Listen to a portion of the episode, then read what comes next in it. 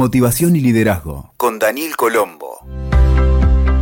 Hola amigos, hola amigas, ¿cómo están? Bienvenidos nuevamente a otro episodio de Liderazgo y Motivación, este podcast donde siempre abordamos temas de motivación, de liderazgo, también de coaching práctico para ponerlo en marcha ya mismo en tu vida y de productividad. Gracias por acompañarme una vez más, aquí tu amigo Daniel Colombo y hoy quiero que hablemos de algo que le está pasando y afectando a muchísimas personas alrededor del mundo y que la psicología definió como el síndrome de la cabaña. Y luego de meses seguidos de aislamiento, el distanciamiento social e incluso incluso a veces cuando tenemos que estar distanciados por padecer algún tipo de afección o estamos internados o no nos podemos mover de algo que requiere un reposo prolongado, suele aparecer un estado anímico y emocional que se ha estudiado específicamente en estas personas y que se llama el síndrome de la cabaña.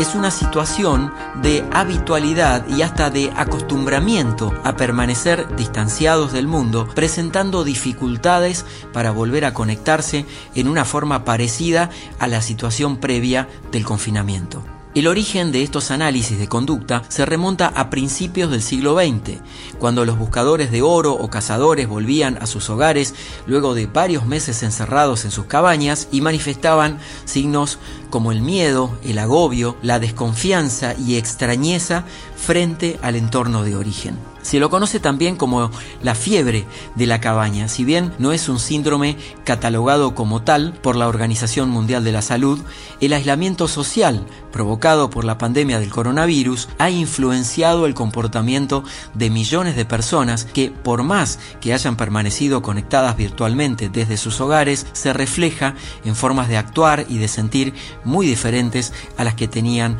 antes de recluirse. Yo estoy grabando este podcast en julio del 2021 y estamos en pleno proceso y probablemente van a pasar muchos años hasta cierta habitualidad en cada una de las personas eh, cuando se haya superado completamente esta pandemia.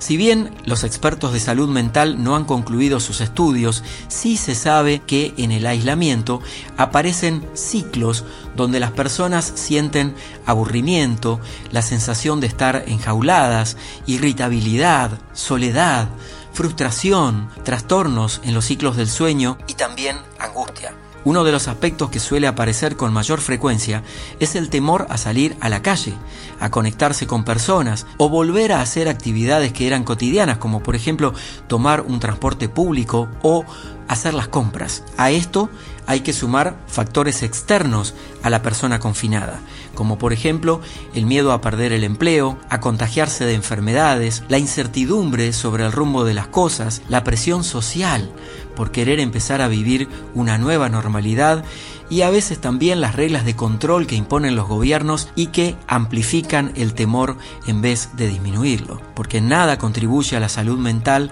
el tener pendiente de un hilo a millones de personas cuando los gobernantes se toman a veces decisiones apresuradas o a veces contradictorias o cuando se pelean, por ejemplo, frente a las situaciones de, del distanciamiento social y del aislamiento propio de una pandemia como la del COVID, en vez de generar paz y ayudar a crear mejores condiciones para la población. Y a su vez, se entra en un agotamiento físico, emocional y mental a partir de un estrés por desgaste, producto de sostener la situación durante tiempos muy prolongados y la falta total de certezas sobre cómo se desenvolverán hasta las más básicas de las situaciones al día o la semana siguiente.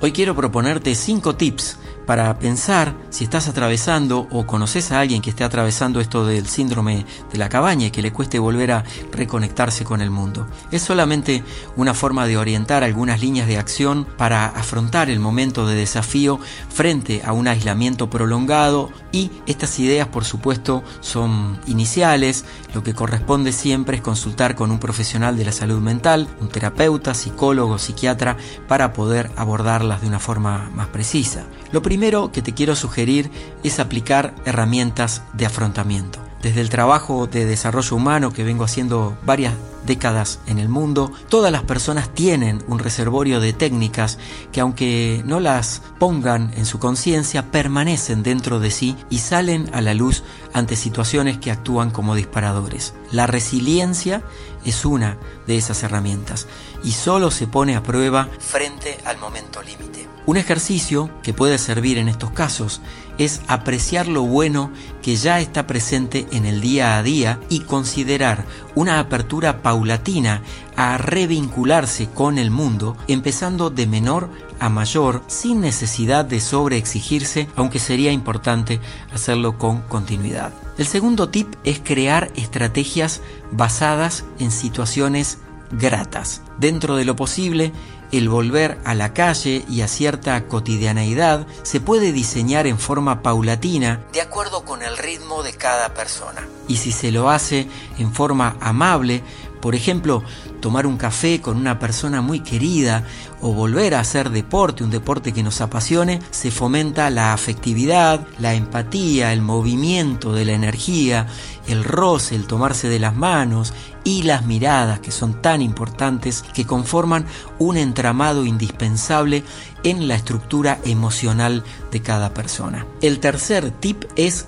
ganar confianza. Al tener experiencias positivas, observar las emociones y pensamientos que se sienten, vamos teniendo una noción interna de que podemos impulsar ese entusiasmo por repetir la experiencia de encuentros, de retomar actividades y salir del aislamiento de siempre cuidando los protocolos que estén vigentes. Y al ganar autoconfianza van a disminuir los miedos y va a aparecer el componente de la seguridad interior que va a ayudar a atravesar la reinserción.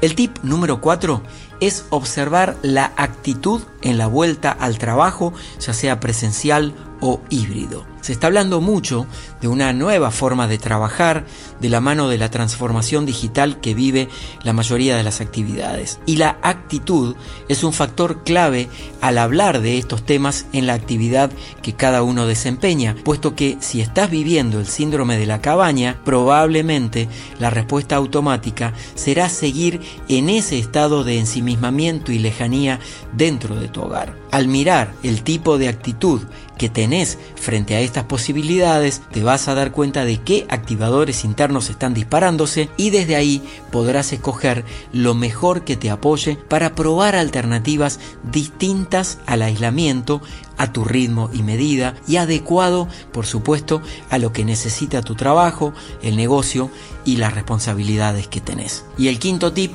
es evitar crear más fantasías negativas. La situación de confinamiento social prolongado lleva a elevar los niveles de creación en negativo en la mente. Por eso se tiende a ver escenarios de donde es difícil salir y es posible, sí, colocarse en una posición más equilibrada y considerada, no solo desde tu perspectiva, sino desde lo que los demás pueden requerir de vos y de tu reconexión con el mundo. Por eso, sin forzarte, es necesario trabajar en generar un modelo mental que apunte a que las emociones y sentimientos se vayan tiñendo de una dosis de optimismo realista que, sin negar lo que pasa, te permita sobrellevar los momentos de aislamiento y proponer cursos de acción y de acercamiento sin vulnerar lo que estás sintiendo. El proceso será progresivo hasta que llegará un momento en el que tu mente creará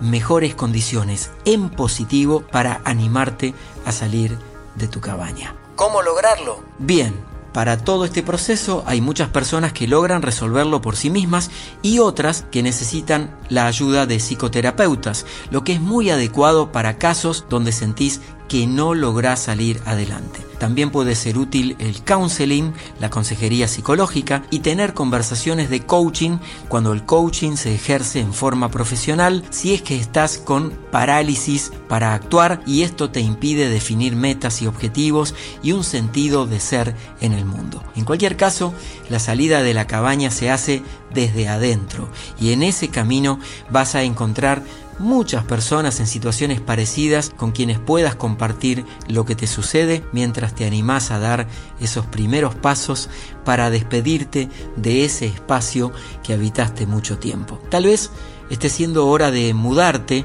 y encauzar tu vida nueva, habiendo evolucionado en ese periodo de aislamiento. Y no te sorprenda que quizás hayas aprendido mucho de vos y también de los demás. Porque si logras tomar conciencia, tal vez hayas crecido y evolucionado en muchos aspectos.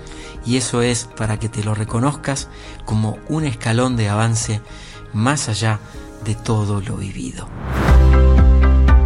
Amigos y amigas, muchas gracias por acompañarme en este nuevo episodio. Para mí es un placer poder transmitirte estas vivencias, estas experiencias y ponerlas en voz para transmitírtelas de forma clara y sobre todo práctica. Ese es mi objetivo, que lo puedas poner en marcha ya mismo si así lo consideras apropiado. Si te gustó el contenido, te invito a que te suscribas aquí en la plataforma donde me estás escuchando para que te notifiquemos de los nuevos episodios. Nos escuchamos en la próxima. Muchas gracias. Escuchaste Motivación y Liderazgo con Daniel Colombo. WeToker. Sumamos las partes.